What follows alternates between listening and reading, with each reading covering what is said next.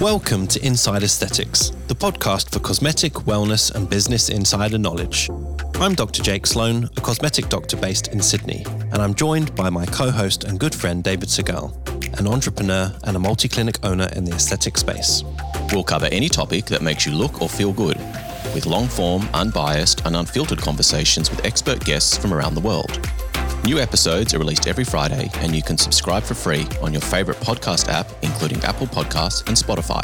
You should seek medical advice before undergoing any treatment or procedure, and these podcasts do not replace a professional and bespoke consultation. All right, Jake, it's it's Tox Talk time again. We're here. Yes. We're, Chapter two of the Tox Talks. And um, this is one I've been looking forward to for a long time, not just from a podcast perspective, but as an injective perspective. It's a it's an interesting new product called Alluzience. I think I've said that right. I keep inventing words that are very difficult for people to pronounce. Yeah, very non-natural words. Um, and we're joined by our guest expert today, Dr. Christoph Martschin. And Christoph, you, you're living in Stockholm, but you're from Austria. Is that correct? I'm Austrian. I used to live in Stockholm and I've just relocated to Lisbon. Oh, wow. Lisbon in Okay. Portugal? No. Yes. Oh, you're in Portugal. wow. Okay, I'm in Portugal right now. 350 days of sunshine. very wow. nice. What was the reason for the move other than great chicken and weather? they do great chicken in Portugal. day- 350 days of sunshine was reason enough to, for me to move. right. Not the berry berry chicken. Not then. peri peri chicken. And is this a, is this a permanent this is a permanent move or this is just a, a holiday house for the summer or what, what's No, it's actually an apartment for the next years to come. Who Right. knows what, what comes after? But for now, that's home. right? And Oh, do, you, fantastic. do you speak Portuguese or does everyone speak English No, there? I, I can order chicken. Uh, Well, that's important. As far as I, as far as I get my Portuguese, um, it's interesting because Portugal tur- is turning into the Florida of Europe. So uh, a lot of people from Scandinavia and UK uh, retire in a city outside Lisbon called Cascais. So it's actually through my Swedish patients that I learned about this um, place, and um, yeah, enjoy it very much here. So like Miami, so it's basically full of retired Jewish people and insanely huge fake boobs. Is that well, it's a European version. It's a bit more decent, but Right. yeah, it's a Yeah. lot. Of, okay? No it's a lot of Disneyland. people who retire and enjoy the sun here. That's true. Oh, that's great. So, so how long have you been there? You said you've literally just moved into your apartment. So, how long have you been back in Lisbon? Uh, I moved end of year, but as I'm mostly traveling, I haven't had much time to unpack and get myself installed. Uh, so I'm also still, uh, you know, figuring out things. Uh, authorities here work quite differently from from Sweden, and but it's a lovely country, and the people are super nice and friendly. So I'm very happy to be here. Yeah, and, and fill us in on what you were doing prior to moving. You you lived in Stockholm, and when did you move to Stockholm, and why all the moves? Why all the moves? So um, I love Austria, but at some point we had more doctors than we needed. So Austria became the number one exporter of, of, of doctors to the rest of Europe. And uh, I always wanted to become a dermatologist. So I had a choice between waiting a couple of years for residency in Austria or trying my luck somewhere else. And Sweden has a great reputation for uh, medical training, and it certainly lives up to it. Uh, it is a highly modern healthcare system with mentorship programs and a super well structured uh, medical education. Um, and I very much enjoyed working there. And very early on in my dermatological career, I figured that there was like a glass roof in public healthcare. For example, with acne, you would treat the acne, but not the scars. So with the rosacea, you would treat the bumps, but you wouldn't treat the telangiectasia. And I've always seen thing, uh, skin as something that connects us with the world, literally, and particularly uh, psychosocial aspects of, uh, you know, being judged by the way your skin looks and so on. Very early on, brought me onto that path of adding on uh, aesthetic treatments, or so called aesthetic uh, dermatological treatments to dermatology. Whereas I personally believe that aesthetic medicine is uh, is basically an extension, uh, helping us to improve the quality of life. So this is I early, very early on came in contact with this, and then um, the last five years I was the medical director for the dermatology branch of Akademikliniken, which is the largest provider of aesthetic medicine in Scandinavia. Right, fantastic. Well, well we, until until my recent move, yes, yes, yeah. Well, we we've had uh, a Swedish doctor on. Do you know Doctor Iman Nerlin? She's a good friend of ours. She's an Allergan trainer, but she's actually just moved to London, so maybe you missed each other. Yeah, is she is she from Örebro? That's right. Yeah, yeah, yeah. She's she's she's lovely and very very talented. I've had the pleasure of working next to her at the Congress two or three years ago. She's she's really um, very highly regarded colleague of mine. She's she's excellent. Now, um, why don't you tell us a little bit about your association with Galderma? And it's probably important for us to say that you know you're not representing Galderma. This isn't sort of you know Galderma's. Uh, you know, it's not like a sponsored podcast as such. This is just your own personal opinions, having been exposed to this new product. So, you know, what what was your association as a key opinion leader and your role with them? Yeah, as you say, so I do in no way represent the company. Everything I say is based on my personal opinion and experience with the product. Um, you know, being uh, being work, uh, working in Sweden, I've, I've, I've certainly worked with different uh, brands for fillers and neuromodulators through the years. Uh, personally, I enjoy working with the Restylane range because of the width of, of, of prime, the range of G prime that it can use. And um, I kept on using a different neuromodulator for many, many years, but then eventually switched to Azzalure uh, and enjoyed it very much. And then uh, end of last year, when Alluzience was brought to the market, uh, had an opportunity to work with this product as well. And um, despite both having abobotulinum uh, toxin type A as the active ingredient, uh, they behave quite differently due to their different bases. And I think this already brings us into where's the difference between Azzalure and Alluzience, because Alluzience is in no way a pre-diluted version of Azzalure. Uh, apart from the active ingredients, they share nothing in common. So uh, is a newly developed product in a liquid base and this uh, comes through very clearly in the clinical trials that led to, or trials that led to its registration in Europe, uh, the faster onset, the longer duration. So it has some distinct um, uh, characteristics that makes it a uh, new product in its own way. If I could just do a bit of translating, because there'll be some listeners who wonder, what is Azzalure? So, Azzalure is the, I guess, branded name of the European version of Dysport. Yep. It's a bit like Vistabel and Botox, yes. or yes. Xeomin and. Um, Xeomin and Bocouture. Bocouture, exactly. I couldn't remember the name. But effectively, we're talking about Dysport And maybe we'll, we'll refer back to it as Dysport just so we don't get confused, because there'll be some listeners who don't know what Azzalure is. Well, the Dysport is the powder version of, of the abobotulinum toxin. So, uh, yes, the European authorities a couple of years ago demanded that the aesthetic version of the product comes in smaller vials uh, for one vial, one patient policy. Oh, yeah, we, we were just talking about that. So we'll come on to Alluzience and, and how that comes. But why do they prepare 125 units, 300 units, and 500 units of uh, Dysport? I mean, I mean, I don't know. I mean, David works in a clinic that's extremely busy. He, he yeah. owns, you know, multiple clinics, and it always makes sense to buy the biggest bottle. Not always, but generally because yeah. of a high volume of patients. And you know, mm. we're going to come on to the benefits of Alluzience. But if you're making up tiny, tiny little bottles for each patient, and you've got 20 patients a day, that becomes a bit of a, a pain, to be completely honest. Mm. But yeah, why, why do they make different sizes of Dysport? Do you know the answer to that?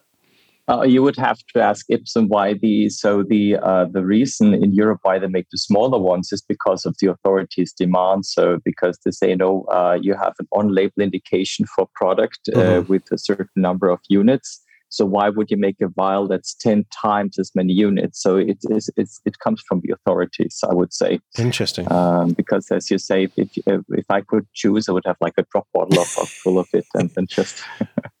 yeah, right. I, yeah, I agree. Withdraw as much as I need, but but reality is that for clinical indication for hyperhidrosis, uh, you have a maximum dosage of seven, 800 Speywood units. So it makes sense having a larger uh, a large um, vial if you do armpits, hands, uh, feet, and everything, and, and, those indications, or for other clinical indications like spasms, and so you need much larger doses. So here the larger vials make sense, but for cosmetic indications on label, um, authorities demand that 125 Speywood unit vials.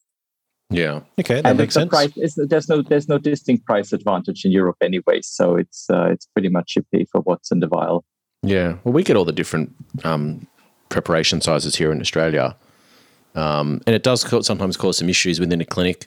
If you've got multiple injectors using various products, sometimes they will look at the bottle and they think it's a 500 when it's a 300 and the dilution's different. sometimes I think the reps have used the 125 unit bottles when they're coming out to do uh, in clinic training Yeah. where they're using lower volumes. So I know that that's a lot of what it's used for the smaller ones here, but it, sometimes it can cause confusion um, when injectors go on autopilot and just pick up a bottle and assume it's got X number of units in it and it doesn't, and then and then you inject patients with it, and then you've always got the uh, issue of people coming back potentially not getting the results they want. so it can it can it can cause issues if you're not if you're Yeah, not sort I of mean- paying attention. If you reflect this back to hospital medicine, these should be never events where you just assume or, you know, you, you sort of pick up something and you don't know what it is and you just inject it into a patient. I mean, that should never happen. But trust me, we have seen Yeah, that in, that's, in, that's, a in lo- examples. that's certainly a logistical uh, logistical issue. So uh, Yeah. in, in hospital you would write the dilution, the Yeah. date, and who diluted it, and keep it close. Uh, I mean, we have fridge in every treatment room, so we'll keep it Yeah. there.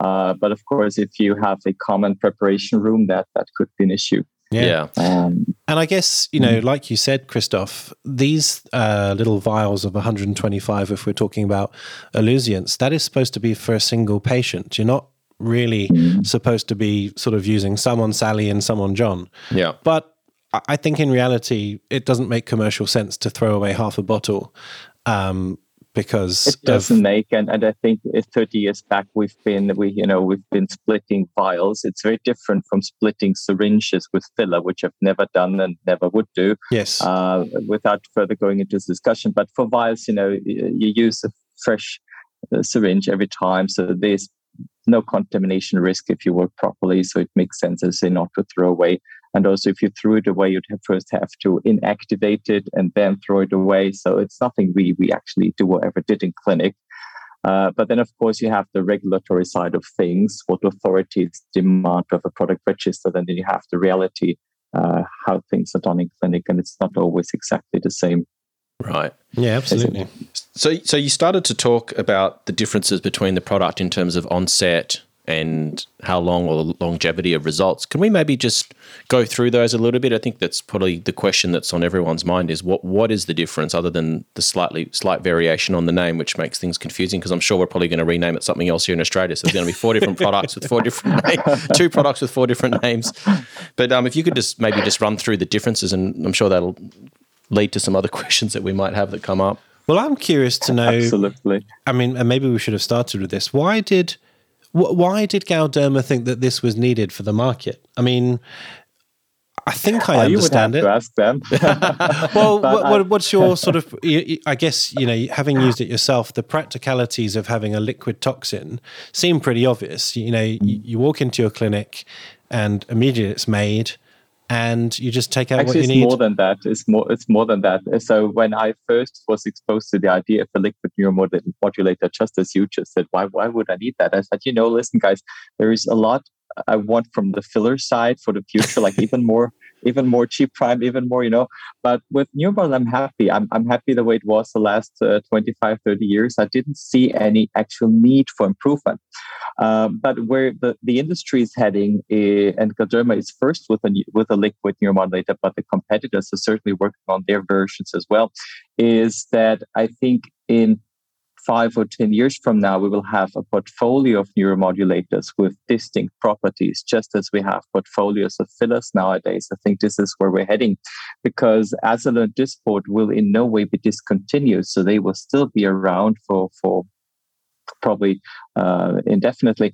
Uh, there will just be different options available, and the uh, the main advantage with uh, or some of the main advantages with the with the liquid neuromodulator with the Alluzience are it's free from human serum albumin and animal excipients. So this is something that I can already say see in patients, especially the younger ones, is highly appreciated.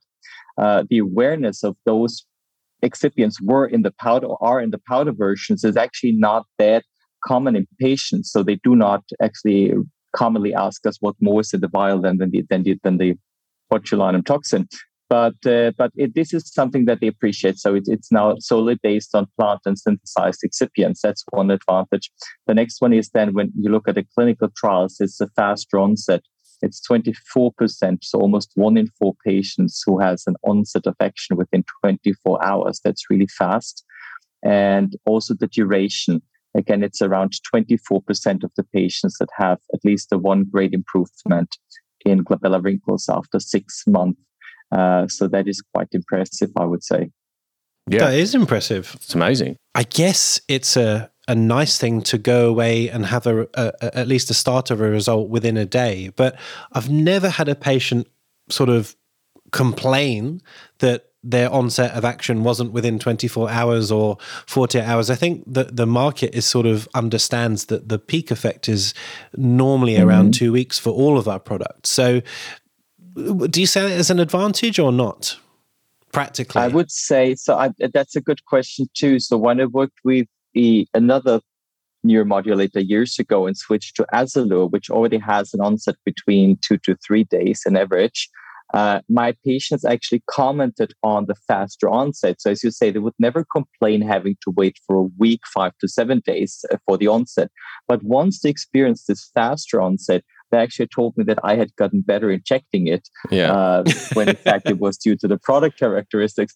And even with the with the even faster onset now with the Alluzience, it's nothing you can promise because it's individual. Again, it's a 25, 24, 25 percent uh, of the patients treated. But we live in a time where people do not plan as much. So I have really patients coming in or calling on a, on a Thursday morning. Hey, I forgot I have an event on Saturday, Sunday, and I need to, to have my face done. So, I mean, there are chances that it will work by then. So I think it's certainly an extra. Uh, but as you say, waiting longer has never been a problem. But now that you have the option, people appreciate it. Yeah. Now, I have to say that that's a good point. I did even have a patient yesterday say, I've got a party on Saturday. Can I see you on Tuesday? And I said, Well, sure, you can. You just won't have the full effect by Saturday.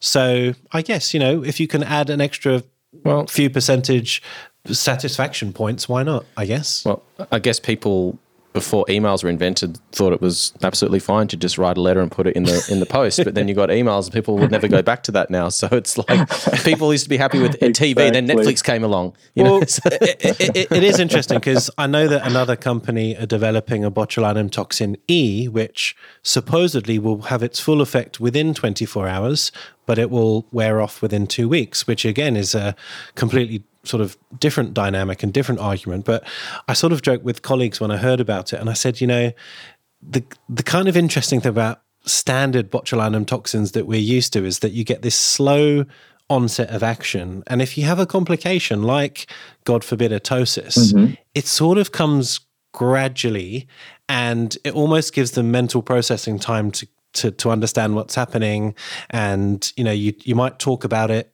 in its early phase and you give a little bit of information and you might give an early treatment but if their eye drop you know within an hour of going home i think the effect of that side effect is more is, is amplified more dramatic yeah more dramatic it is yeah. Now, speak, speak, yeah. speaking of side effects so in the clinical trials they did not see any new side effects uh, the, in the liquid formula and the frequency of the headache, the bruises, and then everything else was in line with the traditional powder formulations. Mm. But it's interesting because, as we mentioned, there will be in the future portfolio of neuromodulators.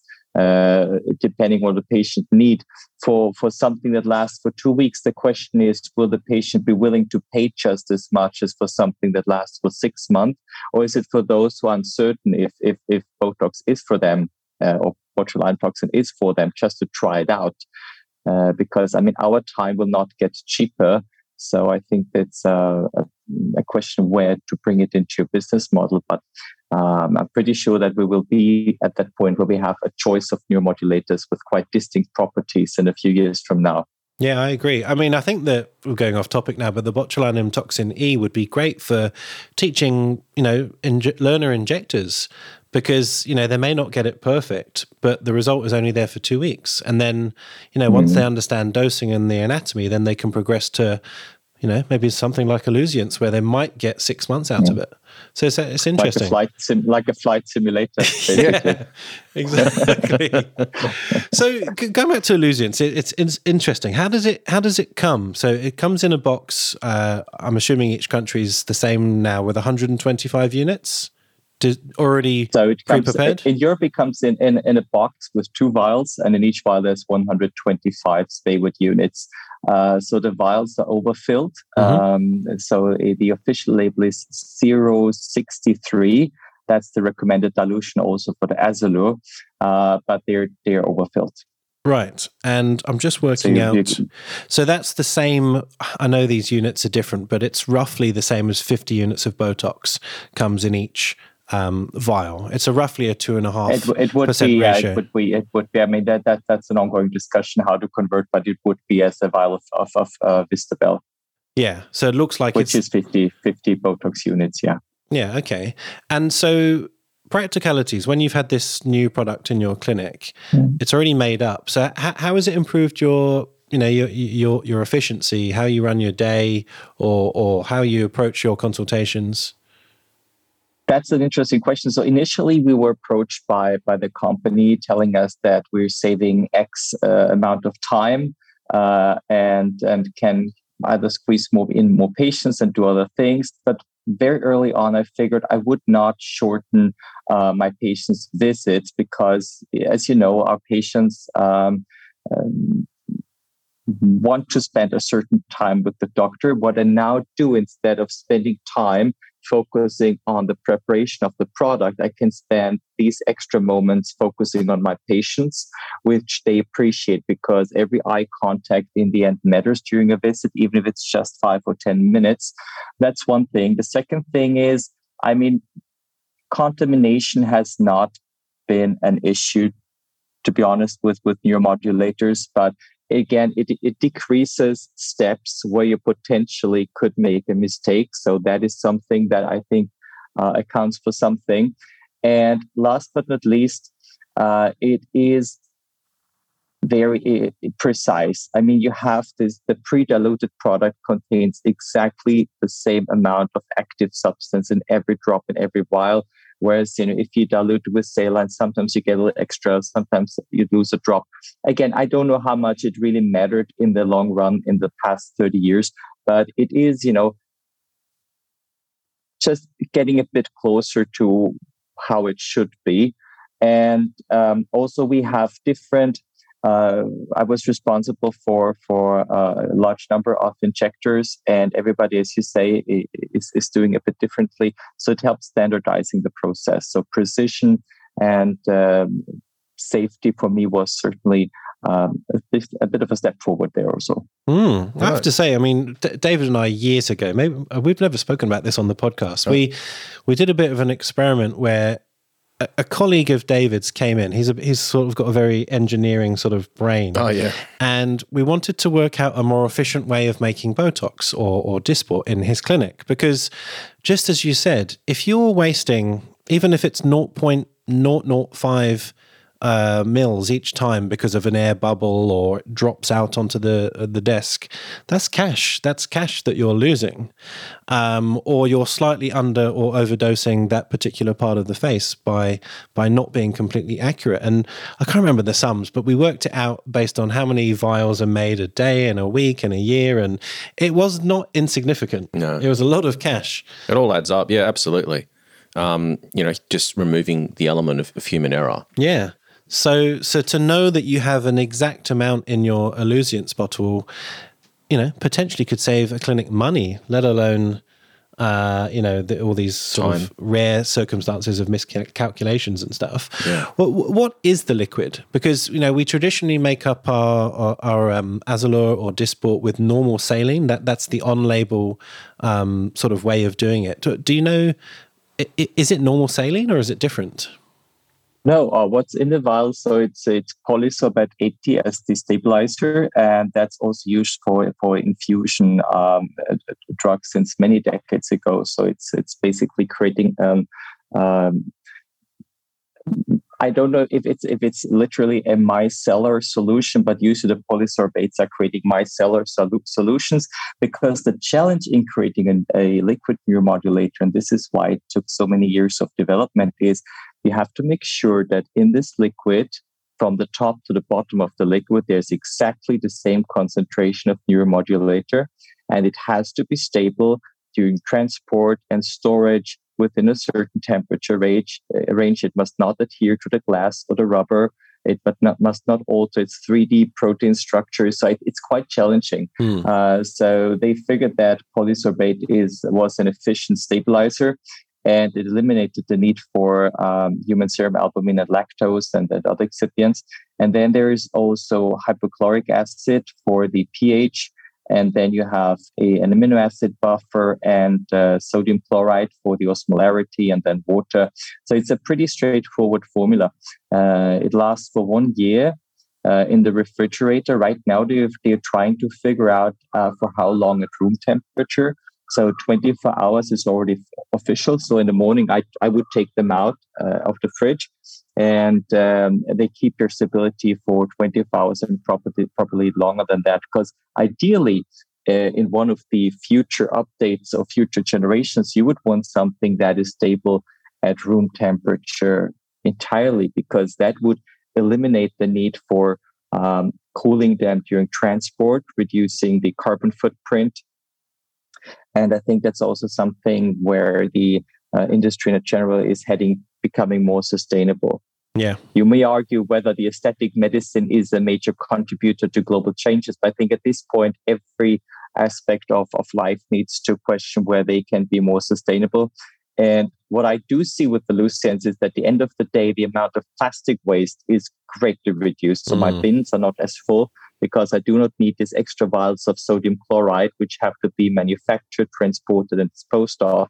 I do not need all these extra syringes and needles. So it, it does really cut down on the um, additional products that you need to prepare it. So this is something I noticed early on is the reduction of waste. Yeah, that's a good point actually. And you know, again, David's yeah. the one who owns the clinic.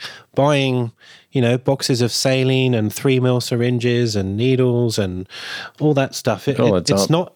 It's not a, a write-off cost. It's expensive. Yeah, because you also have to pay for all those things to be removed. You know, it's uh, it's clinical that, waste. Yeah, yeah. Yeah, absolutely. It's not just buying them; it's also having Disposing. them removed. I don't know about Australia, but but in Europe, they they, they we have to have clinical waste. It is yep. thick black um, uh, waste boxes, and they charge us by volume or by weight. So the more you dispose of, the more you pay. Yeah, and also with the sharps too, your sharps bin and, and so on. Yeah, yeah, absolutely. So what did the, what did the trials show? I mean, obviously it's a new product; it's gone through rigorous testing and trials. So what did it, it sort of yield in terms of efficacy, longevity, sort of side effects, anything like that? So, as mentioned, the onset uh, really stood out. The early onset, the long duration. So, it's the only one in Europe with a six month duration on label. Um, the responder rate was uh, was comparable to, traditional powder formulations. Uh, what else they looked at was uh, was the psychological well-being. Uh, I did not know, uh, but I learned it recently that back in the 90s, when neuromodulators uh, were registered for aesthetic use, the authorities would not accept wrinkles as an indication. so actually, they they said the uh, wrinkles um, of a severity that causes um, re- re- reduce psychological well-being or that causes psychological burden to the patient. This is how the authorities accepted it, and there were there were there were trials done in the past, but ne- never um, never did they produce data of such a quality that that companies could put it on label. So here, Alluzience actually looked at this with phase Q studies throughout the registration trials and the data uh, were strong enough. So it's also the only neuromodulator in Europe with uh, improved psychological well-being on label, which I think is uh, a, fun fact because we all know that what we do aims at increasing our patients' quality of life, and we all know that people who start uh, neuromodulators are very happy with it. But now it's also shown and proven, and the curve is uh, quite consistent with the duration of the action. So it's it's clearly related to the, the to the effect. It's an interesting point. I, I, do wonder if some people actually enjoy their sort of quarterly visit to their doctor or their nurse. It's sometimes it's a bit of a, an event. They have a relationship there. So I do wonder whether they'll miss being able to come and see you every three months if they're not seeing because it is i mean you build relationships with these people right they become almost like you know i wouldn't say you don't want to become friends with your patients but there's definitely some sort of relationship there mm. um, i have yeah. to say it you know once we have a portfolio of toxins of course everything will change but it is nice to touch base with your patient, you know, relatively frequently because you're not just doing their toxin, yeah. you're doing fillers and you might stage your fillers into upper face, yeah. lower face, or, you know, whatever. So to see your patient less is a potential yeah, it's not it's not an issue, but you'd have to build it into their sort of treatment planning slightly differently, I guess. Yeah. Not saying it's a negative, just ex- just exploring the uh, the effects, good and bad. Yeah, don't take it as a negative. Just just thinking I'm it through. I'm totally with you there because there was one of my thoughts too. Why would I want something that lasts longer so I see my patients less frequently? But in the end, they will come for something else. You know, yeah. well, if they don't have to come for the neuromodulator every three months, they may come for something else, like like maybe that the chin augmentation they always wanted or the jawline. So it's not that they're not coming; they they just may come for something else. Yeah. Um, so that's my experience so far. Yeah. And and how do you sort of feel about the the potential of a, a six month long ptosis? I, I was very fortunate, I have to say. I have had three cases three known cases of ptosis in 15 years. That's good. Uh, which I think I'm just pretty lucky because that's that's below um, uh, that's below frequency in clinical trials, um, and none of them was severe. Of course, it's not a plateau effect, as we all know. Yep. I mean, you have the effect peaks and then it fades. Um, but so far, I've not had um, any any case of ptosis with Alluzience, and also uh, there was no increased frequency in the clinical trial. So there's nothing I worry about, to be honest. Sure, fair enough. Going back to the this liquid that the Alluzience is, you know, pre-prepared mm. in. One of the you know common things that we've discussed on the podcast before is the comfort of the injection and yeah. normal saline. Let's be honest, it stings like a bitch. Yeah. Whereas preserved mm. saline um, doesn't. Yeah. it, it's it's nice and much more comfortable. How, how does this new preparation rate? Would you say? Oh, that is that is super interesting because when we first looked at the data from the clinical trials, the patients who go into a trial, registration trial, have to be um, treatment naive. So the, there is no bias towards the placebo group. Uh, so there was no um, feedback from those patients that they experienced an increased discomfort.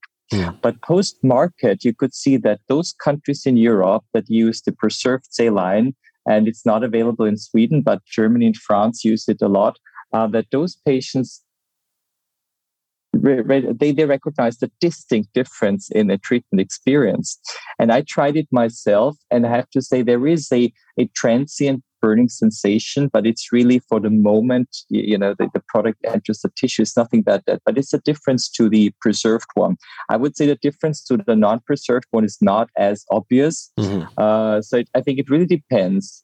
Uh, it really depends on what your previous experience is. Yeah. Fair That's enough. interesting. Yeah. What, what, I mean, this is just a personal question. What What do you prefer? If you're not using Alluzience, if you're using Dysport, what what saline do you think is you know most comfortable? I only had I've always only had access to the non-preserved one in Sweden. Right. So my patients are are not used to preserved saline. So it was for me the switch was easy. It was not a major change. Uh, but I know from from colleagues who worked with preserved saline that they got a feedback from the patient that it was uh, certainly a different experience. Okay. Um, so to, to answer this, there will be no way around it. Uh, to my, uh, as far as I can see, uh, it really depends on then communicating with your patients what they want. If they want something that's again free from human and animal excipients, something that may act faster, may act longer, uh, I think that's what they have to buy into a, a transient burning sensation. And not every patient feels it uh, just got back from, from a roadshow in Germany, and you would say one feels it, the next one doesn't. Uh, but if a patient says, okay, treatment comfort is my top priority, then you would offer this patient a traditional powder neuromodulator with the preserved saline. So again, it's good to have the options here. Yeah, yeah, that's a good point. Yeah, I know that um a lot of injectors sometimes like to play around with their dilution. They might want to hyper dilute or mm. hyper concentrate. Obviously, having this already pre prepared with its own, you know, uh, already diluted. What happens if you want to change that? Do you want? Is it possible to add sort of saline to it? Does that have any issues? And then how do you sort of get around the opposite when you may want to, you know, have an area where you're using less. Mm less, you know, oh, sorry, less liquid and a, high, higher concentration of the active product. Yeah, that's also a very interesting topic, and I, I I'm not able to give you a definite answer to it. I just remember when I started working with neuromodulators, I had different vials. I had a forehead vial, I had a glabella vial, I had a hyperhidrosis vial. But but then I spoke to I spoke actually to um, uh, people who are developing neuromodulators, and they they told me that you know it doesn't really matter uh, up to a certain uh, change in volume. Volume is not a major contributing factor; it's always the concentration, uh, and you can see this proven in the Alluzience, uh, uh, alternative dilution. In Europe, we have two dilutions registered for Azzalure, the 0.63 ml and the 1.25 ml. Hmm. And what you can see that the clinical efficacy with both dilutions is almost identical. So there's no uh, statistically significant difference, which shows you that just doubling dilution in these small quantities does not affect the clinical outcome. Of course, if you would 10 double the dilution, you would make a difference. But, uh, but it's really the concentration, the amount of units that you use. So I've totally stopped having different uh, dilutions for different areas. And I know that many colleagues have gone the same uh, way. So I have to say, um, you know, I've used uh, Azzalure years ago when I was still in the UK. And if you tried to hyper concentrate even less than 0.63 mils, it gets to a point where you, you can't even see the the you it's know the graduation. It's too small. Yeah. It's too small. Yeah. yeah so I, I, don't think that would be a problem. But who knows whether you can add saline to this new liquid because that would technically be off label. And then you know you wouldn't have the support tried. from Galderma and yeah. but time will tell. Time will tell. I'm sure some colleagues will try and then we'll know. uh, but as far as again, if if you feel the need, uh, then again keep keep the Dysport and add on the Alluzience to your portfolio. Again, I think not one product will yeah. fit every patient anyway, so it, it makes sense having different options here. Yeah, it's a good point. If you want to do that, just have the old style yeah. Dysport. Yeah. And then you can do what you like with it. You have all the tools in the cupboard that you want. Yeah.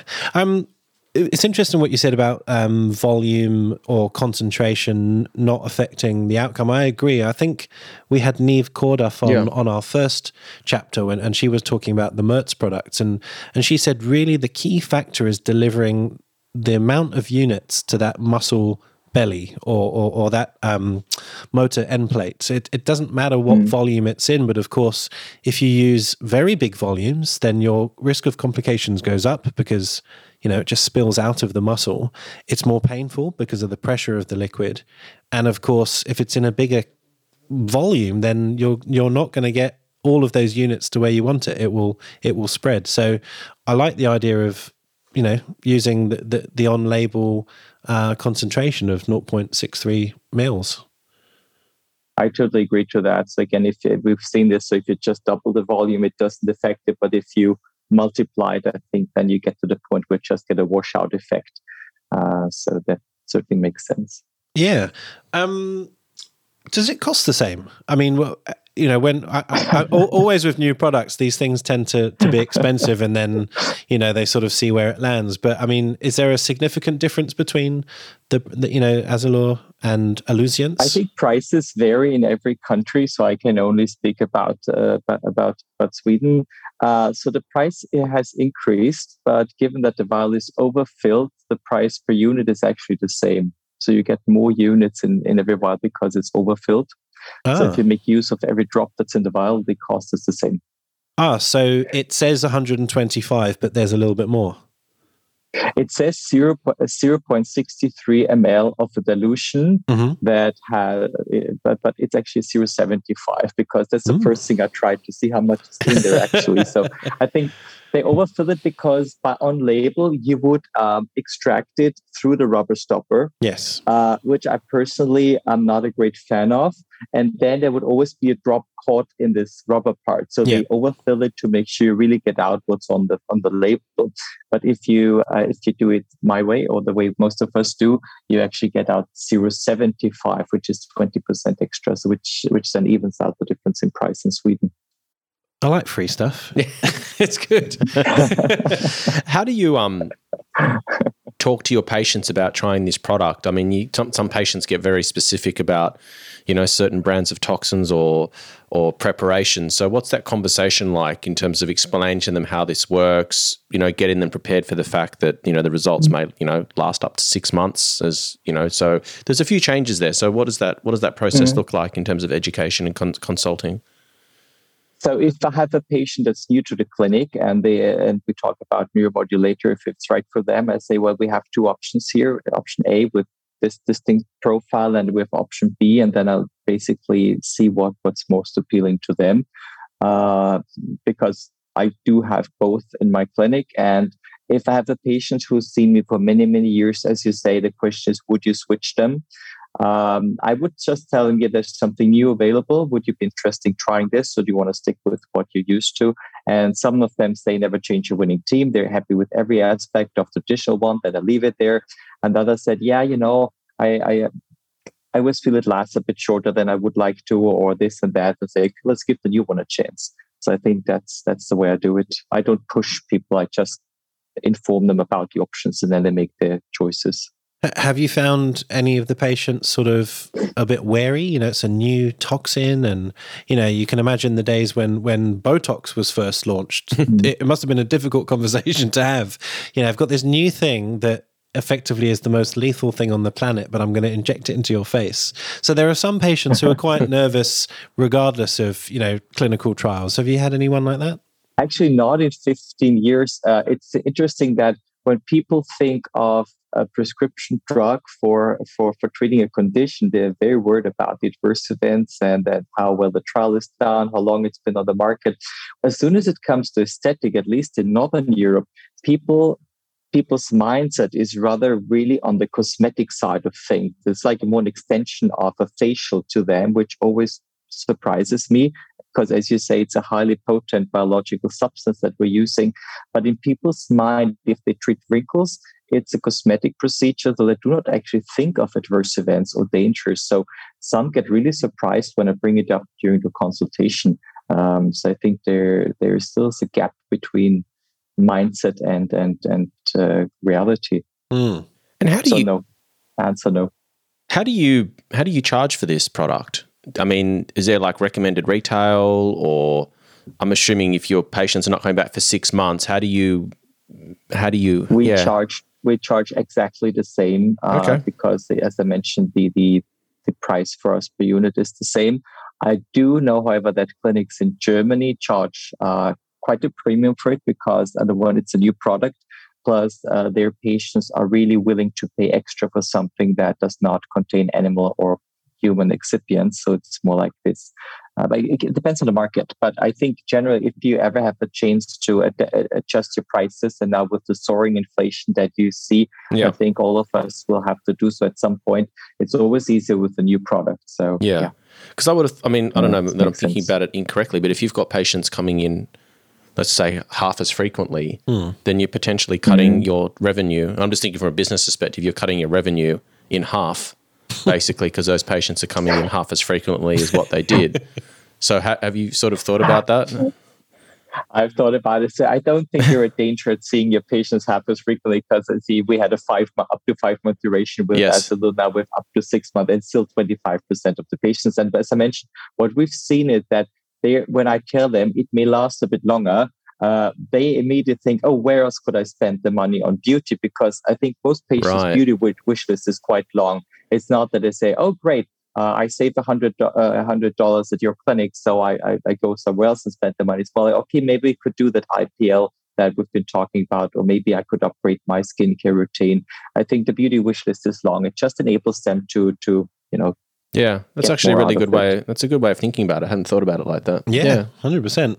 I want to go back to um, the efficiency of of running your clinic. Um, I kind of did a few jokey posts on Instagram when we opened up again after the lockdown, and it, it, making up my product became a real problem. Like it took me like a good hour to make. You know, I was making a lot of I, I, prefer Botox. I was making a lot of Botox, and you know, I was going into the clinic, cracking open fifteen vials, and you know, obviously reconstituting, which you know that doesn't take too much time, but then drawing up, you know. 150 syringes of 10 units like it, it actually became a logistical problem where i'd have to go in early and you know really think about what i was doing i mean things have calmed down now to be honest but I, am hmm. just curious to know, like, you know, do you feel kind of a little bit more, you know, you've got a bit more time on your hands, or or is it not that much of a game changing product? Luckily, we never had a lockdown in Sweden, so uh, the Swedish government had a quite different strategy from the rest of the world. So we kept open, and what we did is an increase of demand during COVID because people had more money to spend and less other things to do. So we'd actually see an increase in our clinics. Um, the time factor to me was never relevant. I mm. have a certain amount of time with my patients. Um, and if I save a minute or two on the dilution and the withdrawal, I will just spend them by, you know, asking them more more about, you know, how how how they are, what else I could offer them. Or so I, I wouldn't cut down on the time for the visit. That is an option if you have an exceptionally busy clinic. But I think I rather give them a more premium experience by by having more time and eye contact with them during the visit. There, yeah. that's what I did. So yeah. And what's your technique for injecting this product? Is there any sort of nuance changes? Is it sort of a like for like, or maybe just talk us through your injecting technique in general? So I, I, didn't change anything, not anything, not in any indication, uh, because the the dosage is exactly the same. So they kept the they kept the dosage um, in the product, so there's not higher concentration of the abobotulinum. So it's really just easy to shift. Uh, that's cheap. And there's also in Europe an optional syringe, which has both volumetric measures on the one side and then Speywood units on the other side, which is useful if you have different products or a lot of, of, of doctors in a clinic. It just shows you 10, 20, 40, 50, 50 60, and so on. It's really easy. Um, I use the FMS needle mostly yep. because it's super thin. Um, yeah. Same. Is that 30, 30 is it 33 uh, gauge? 32. 32. I think it's from Korea. It's yes. from Korea, I think. It's super thin. Uh, as I, I haven't changed anything. This was the ease of the products. I did not have to think of a new concentration, um, a new uh, dosage regimen. It was just shifting over. That yeah. was very easy. Well, why do you think? I don't know if it was just a, a storage issue, but what would have been a game changer it would have been if they'd delivered it in a syringe like why still make mm. the liquid in a vial instead of a pre-loaded syringe that would really make it efficient that I totally agree. So, and it would again be uh, even more sustainable if you got a boxes of pre-filled syringes. But then, the, you know, again, you have the the legal part. So every syringe would contain the amount of units you need for the on-label indication of that product. You for Alluzience, uh, you would then have every syringe pre-filled with 50 Speywood units. Yeah. What if you want to go off-label, or what if you want to do a touch-up? Would you throw away the rest? Then I think uh, that mm. is some consideration that still needs to be figured out. Yeah. And also, um, a glass vial may be different than a plastic syringe when it comes to you know stability issues, uh, product adhering to the wall. I, I, think there's so much more to think of, but the the the thought is absolutely intriguing. But then you would want different different, you know, volumes to the touch-ups syringe, the forehead syringe, and yeah, then it's true. getting a bit complicated again. Yeah, yeah, true. Yeah. You'd have to deliver the syringes with an empty vial so you can use it as a little reservoir, and then you should. We, we, need Jake in charge of R and D. Yes, uh, to Ipsen. yes, I think you should give Ipsen a call. Yeah. yeah. Well, well, we had. Uh, well, it wasn't Ipsen. We had uh, Per Winloff here from Galderma. He's the chief yeah. design expert. So maybe I'll speak. I'm going. I'm coming to Stockholm soon, so maybe I'll see if I can catch up with Per, and I'll give oh, him my. Well, I see you at BTS then in yes. June. Then we can discuss that further. Yeah, fantastic. looking forward. Looking forward. So you know, going back to technique, I, I think we should just touch on it because it's it's the same uh, as, as Galderma or or Dysport users will already be aware of, but it, that's a five point technique. So you're doing Procerus and yeah. two per corrugator. Mm. That's a that's a standard technique. Yeah, that's on label. Ten Speywood units per point, five points. And in your in your own practice, do you ever do an extra seventh, as you know, a sixth and a seventh on the tail of the corrugator, or that's not what you normally do? I, I don't. I don't. Uh, I did in the very beginning. I would have this like uh, here a bit more, here a bit less. But if you look at the dose finding studies, the 50 Speywood units just did it for most patients. Mm-hmm. And uh, if you think back a few years, there was an interesting and and much quoted publication about different glabella patterns. Yeah. But if you speak to anatomists, then they say it's not actually patterns of the muscle; it's patterns of how the the fascia of the muscle inserts into the reticular dermis. So the muscle still is in the same position in almost everyone. So it makes sense keeping this. Um, if I see a very short corrugator, visually short, I would opt for a three point mm. alternative, but I've never done a seven point because I feel that the the the you know um, radius, uh, the the field of action is is is in for the five point is sufficient for most yeah. patients. Well, what did you think of Sebastian Cotofana's paper where he he spoke about a three point, you know, glabella for for for all patients, not just oh, some? No, uh, but again, I think it's not for all patients. There's nothing that works for all patients because I have those with that have a quite strong lateral corrugate, and if they're treated with three points, then the brow would come uh, inwards like this yeah. all the time. So I would say it's very interesting that publications keep on coming. Uh, but as somebody who sees living patients every day, uh, just as you do, I think I would say there's no solution that fits everyone. But to me, it's either three points or five points. But that's it basically fair enough. And maybe you could mm-hmm. just give us some insight into you know just how you approach your your toxin patient consultation. I mean what what things are you looking for? What precautions what patients do you find a bit tricky? You know just a just a general insight into how you go about you know doing your anti-wrinkle treatments so what we have, we have by law, we're not allowed to treat same day. So we have 48 hour oh, wow. uh, oh, delay wow. from the consultation. Yeah. That's is, this, is this a Sweden rule or a Portugal Portugal it's a Swedish, it's a Swedish rule. Yeah. It's it's in a couple oh, no of wonder European you moved. countries now. oh, we as well. We just moved. Yeah. So now laws in Europe are weird. In France, you're not allowed to inject uh, filler and botulinum toxin at the same session. Right. And in Sweden and Denmark, and, and I think now even in Norway, you, there is a delay between the consultation process and the injection. However, you can still tattoo your forehead or cut your tongue into the same day. That doesn't matter to the politicians, but but you know, right. uh, for for neuromodulators, there's a 48 hour waiting uh, time um, for consideration.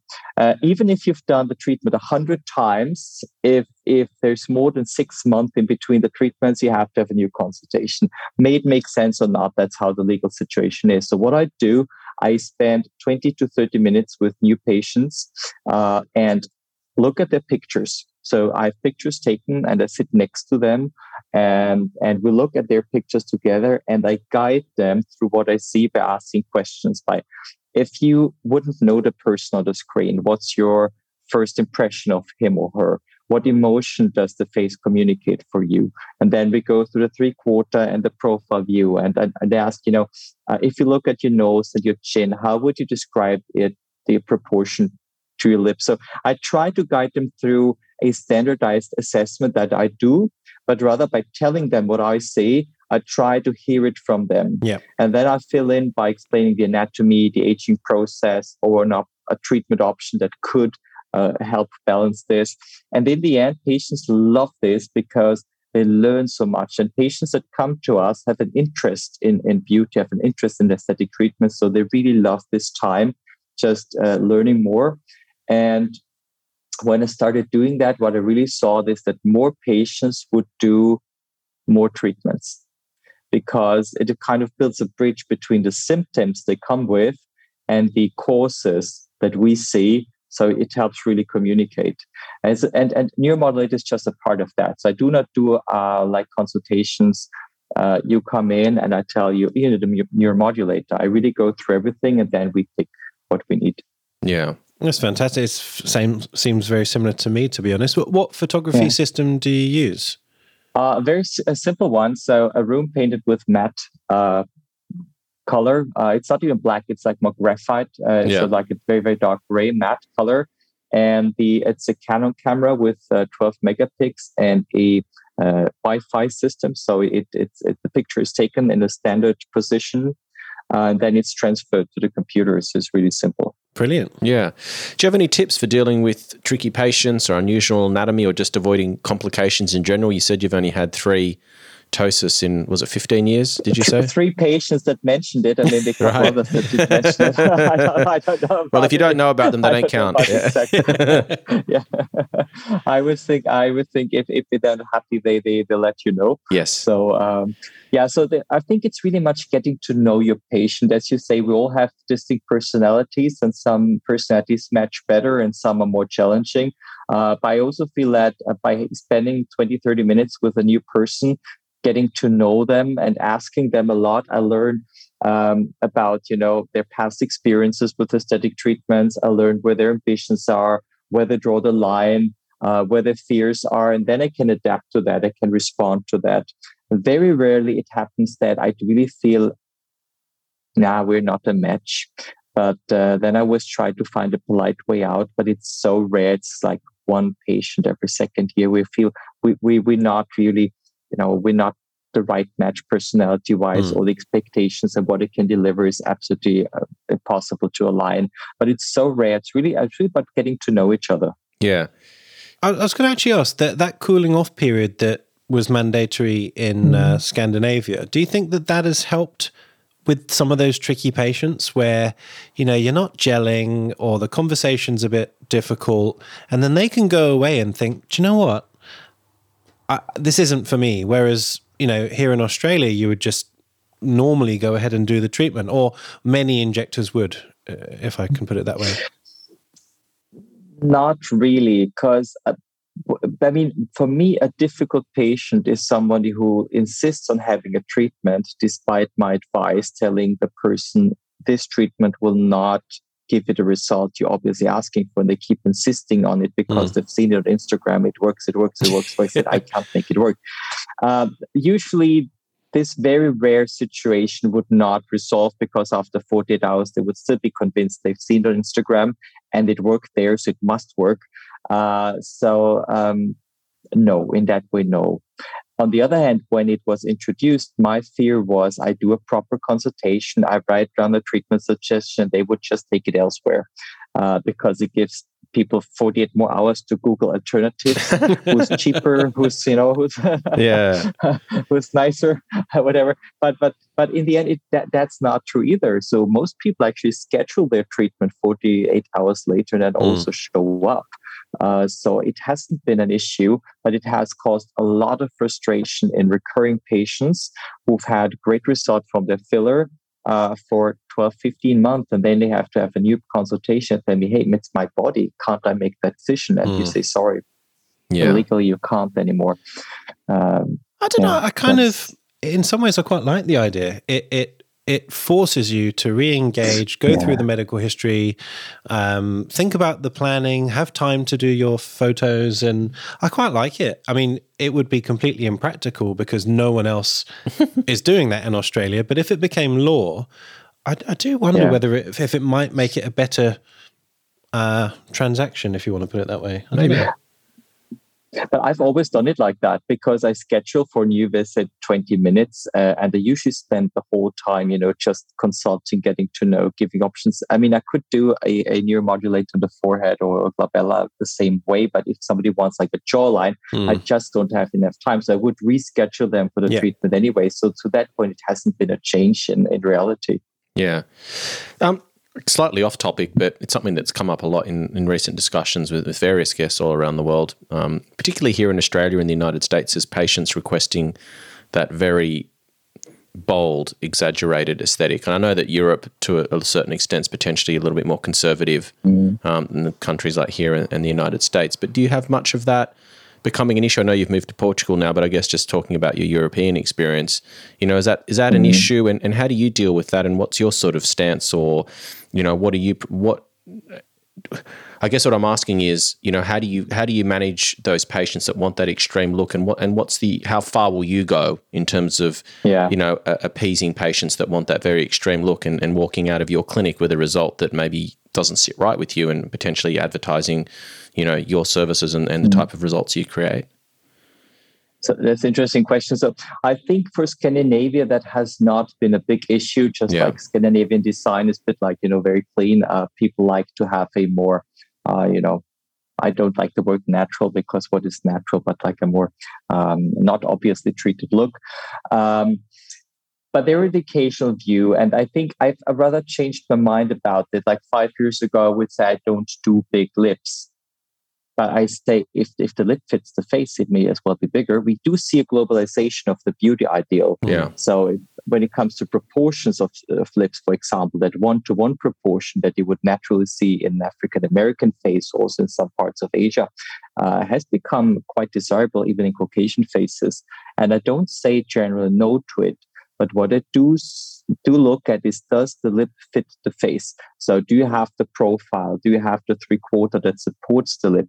And here again, it comes in so handily doing this in a cons- in a conversation consultation with the patient, uh, like showing them their subnasal line, their Ricketts line, and just asking them, okay, how how do you think that bringing your lip forward further would impact your profile look? Because people are not stupid and they don't come to look less attractive.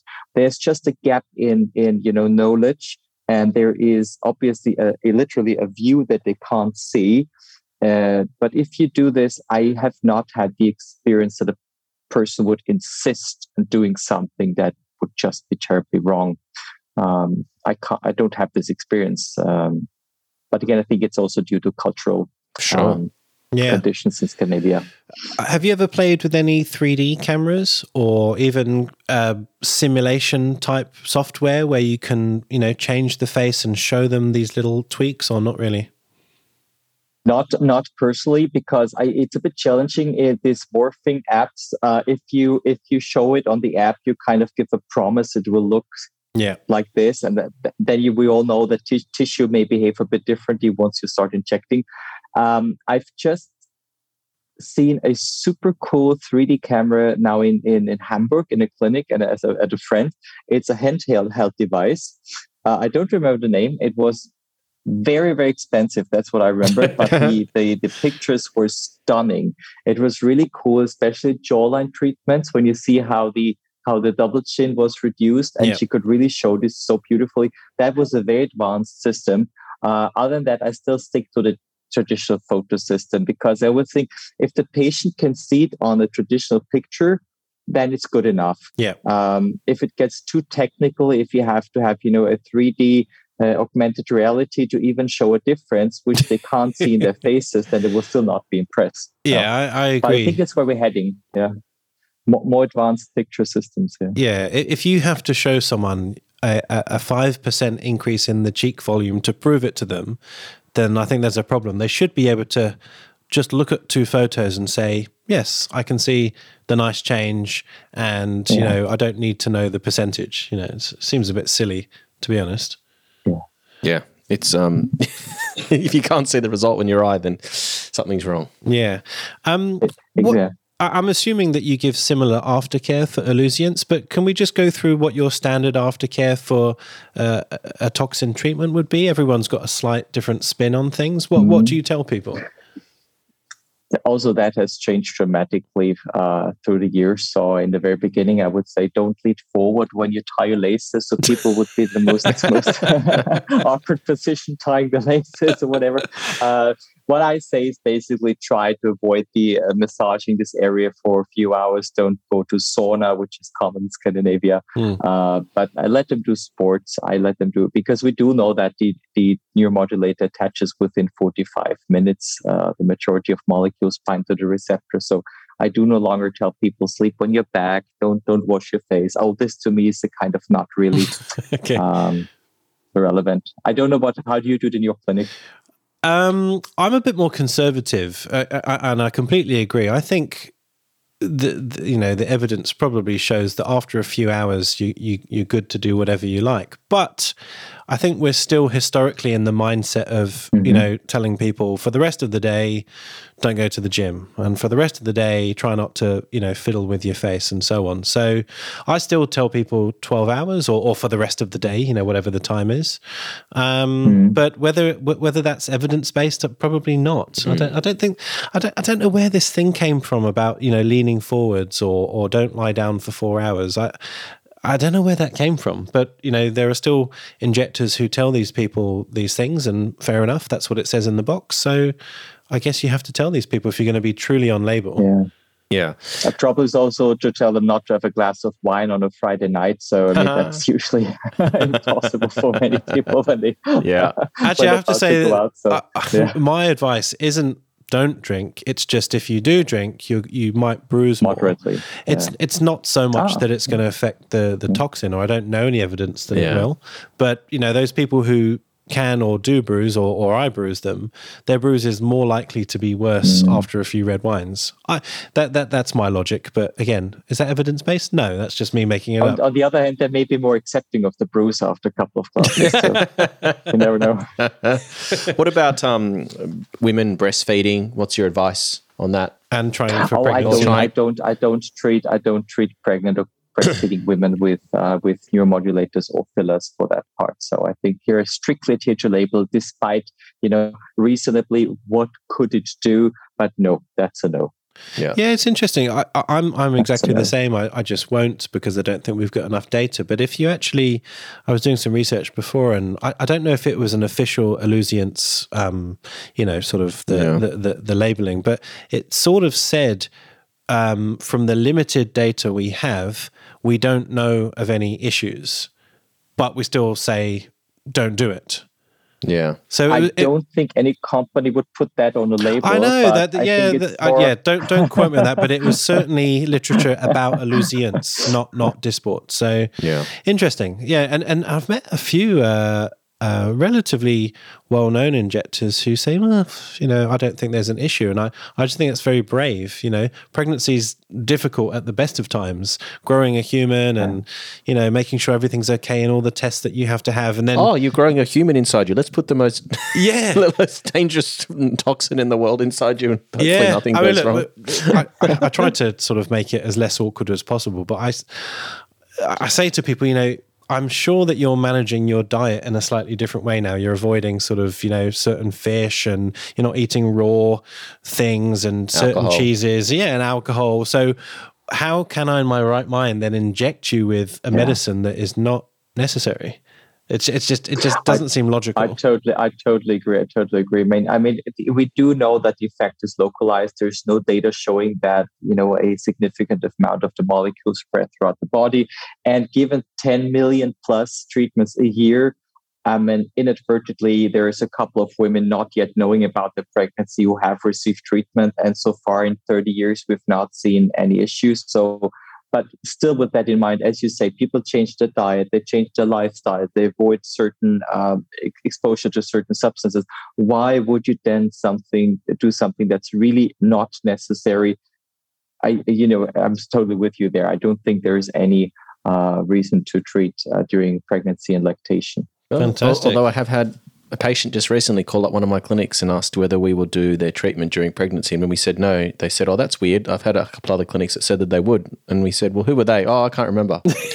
like, I wanted to know. I was very interested to know who these clinics are that uh, would have said yes. Yeah, I have to say, I have been in, in that situation where, you know, understandably, women value what what what their product does for them. And like you said before, it makes them feel good. It's not just getting rid of wrinkles, mm. it's that Feedback. satisfaction and, and so on. So I do understand when, when you're told you can't have it for maybe 18 months if you're breastfeeding, etc. It's, it's kind of annoying. But, you know, if you are a, a patient listening, please don't ask your injector. It's just it's awkward. just awkward and yeah it's it's unnecessary to try and pressure someone to do something it, it's something to look forward to really it's something yeah. to look forward to absolutely yeah. now i know obviously you can't speak for galderma but i'm just curious what, what are your own personal views on on the launch of Alluzience do you think it's successful? Do you think it's going to grow? Do you think people are going to love it, or, or where do you see it sort of, you know, uh, in, in the market? I guess in, in, the countries where I've been involved in the launch, the, feed, the immediate feedback has been very positive. Um, and then I think uh, with with uh, with like with new products, I think it takes a while. People try it out, and then they they make their own experience. They make up their mind. Uh, they they you know put in balance what they've heard in the in the launch meeting and and how that fits into what is in clinic, and then it will find its place. Personally, um, it I don't think that one formula will replace anything else on the market, but it's it's it's a welcome addition with its distinct properties, and it will find its place in our portfolio of treatments. So, and I think for that it has been well received by patients in my clinic, and um, so that's what I can say so far. But we've only had it for like half a year. Yeah, so more than half a year. I, I, gather that it's only been launched in Europe for now. I don't know when we're going to get it in Australia. I've no idea. Never. yeah, these things seem to take if many, many it, years. If yeah, if we get it, exactly. if you get it. I mean, do, do you think that injectors need to retrain, or is it a very such a simple thing to no. do? No, it was, was really the switch was so easy because uh, if, you, if you used to work with Azzalure, you would just do the same with with Alluzience. Mm-hmm. And if you if you work with with one of the competitive products, then of course you have to learn the different dosing regimens. Uh, there, the optional syringe may be an extra tool to facilitate that. But we have different um, neuromodulators in our clinic from different manufacturers, so we've just had you know the business as usual. We just switched from having to pre-dilute, you know, prepare the product to having it ready to use, which I think is is uh, really something I appreciated more once I had it in my hands yeah. than I thought before. You know, I, it really makes it was a wow effect, you know. Yeah. Just you know, oh, that's it. Yeah. So who who's injecting in your clinic? And I know you've moved, so maybe it's different now. But did you have other toxins because of you know their preference, or do you tend to use slightly different ones depending on your patient request? Like, ha- so the clinic the clinic uh, has uh, the onabotulinum toxin and the abobotulinum toxin, which are the two main brands on the market. Um, it is very rare that patients come with a distinct uh, product preference. Um, in, in, my experience, they do not come and say, uh, "Doctor, I want." They always call it Botox because it's a household yeah. name. Uh, but uh, but I, in my experience is patients trust us to the point that they let us suggest the product we feel fits their needs yeah. uh, based on the on the on the preceding consultation. So I don't have it because I have people coming in. I only want brand A. I only want brand B. Mm. I just want to have you know have the options. You have always have the the odd case where a person doesn't respond for some whatever reason. Uh, then I would switch them to the other product, but that's like a very rare event also. Mm. That's, that's, that's a good what's question. Your experience with that? Uh, well, it doesn't it doesn't seem to make sense from the science that onabotulinum toxin would be different to abobotulinum toxin. But, you know, we hear both sides of the story. Uh, we, we hear patients swearing blind that one is better, one is worse, one doesn't work, one does. And I don't know. I really don't know. We, are actually going to do an episode on on resistance just to look into that in a bit more detail. But I mean, yeah, I guess it's nice to have choice. Yeah. So they didn't find they didn't find any neutralizing antibodies after five treatment cycles with Alluzience, so that does not seem to be a problem. But again, as with all drugs, hypertension, painkillers, you know, you always have those uh, at the end of the curve who do not respond, and it's it's very rare with with neuromodulators. But uh, fantastic. Well, that's been fascinating. It'd be interesting to see, you know, how how this product uh, develops over time and when we yeah, eventually it see it here in Australia how it's received. But um, like you said it's nice to have new choices new slight nuances um, you know the longer duration may be a huge benefit for some patients who who maybe can't access it or they're away or they're traveling. Who knows you know how these new things will interplay. Yeah. Well it's it's an industry that's growing quickly. We've got more products coming out than we can keep up with, and we've got um, plenty more discussions to have like this to cover them all. So thank you so much for your time, and thank you for bearing with us with some of the technical challenges that we had. At the beginning of the chat. So thank you, and hey, best of Thank luck you in, so in much Por- for having me. and thank and best of luck in Portugal. Are you are you still going to be able to inject there? I mean, assuming your license, your medical As soon license. as as soon as my Portuguese exceeds the level of ordering food, so then I will I will be able. Fair enough. Well, thank you, so for now, it's for now it's a transition period. Thank you so much, and looking forward to seeing you at Beauty Through Science in Stockholm. Fantastic. Thank you. Thank you so much. For our latest news, upcoming guests, and episode topics, follow us on Instagram at Inside Aesthetics Podcast. Using the link in our Instagram profile, you can easily email us, text us, apply to be a guest on the show, follow our personal accounts on Instagram, and even show your love and support us on Patreon.